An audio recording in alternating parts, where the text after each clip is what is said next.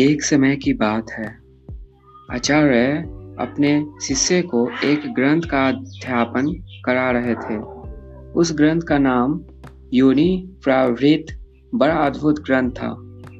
उनमें सभी प्रकार के जीवन और अजीव पदार्थों की योनियों का निरूपण है। विभिन्न रासायनिक योगों से जीवों की और अजीवों की निर्माण पद्धतियाँ उनमें उल्लिखित है। उस ग्रंथ को पढ़ने का समय भी विचित्र है। वह एकांत में पढ़ाया जाता है। जब सब लोग सो जाते हैं तो रात के 12 बजे उसकी वाचना दी जाती है, जिससे कोई व्यक्ति दुरुपयोग ना करे। आचार्य पढ़ा रहे थे और शिष्य पढ़ रहा था। उस समय भैंसे के उत्पादन का विवरण चल रहा था। एक व्यक्ति चोरी छिपे सारा विवरण, सारा प्रक्रिया गौर से सुन रहा था।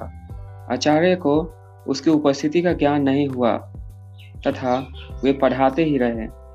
उसने दत्तचित्त से सब कुछ सुन लिया। वासना पूरी हुई, वह घर गया और उसने श्रुत प्रक्रिया के अनुसार प्रयोग किया। देखते ही देखते भैंसा तैयार हो गया। उन्होंने भैंसे का व्यापार प्रारंभ कर दिया तथा रोज भैंसे बनाता और रोज बेचता। इस व्यापार से उसने काफ़ी धन कमाया।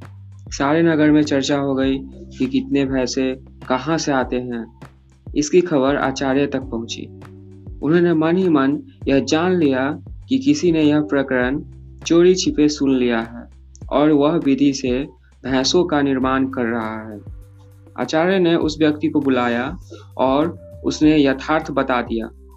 आचार्य ने कहा, इससे भी अधिक एक विद्या है। रथ निर्माण और स्वर निर्माण की विद्या।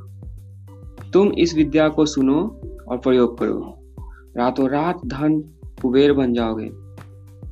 उसने सारा साधन जुटाए एवं प्रक्रिया के अनुसार सभी रसायनों का निर्माण किया। उसने एक भयंकर सर्प का निर्माण हुआ। उस सर्प ने प्रयोक्ता को काट खाया और घटनास्थल पर ही उसकी मौत हो गई। तथा सर्व भी मृत्यु को प्राप्त हो गया। तो यह थी कहानी। यह कहानी प्रदीप कुमार धानुक द्वारा लिखा गया और इस कहानी का शीर्षक था, रथ निर्माण और स्वर्ण निर्माण की विद्या। तो एपिसोड वन की इस कहानी में आप बिता दीजिए। धन्यवाद।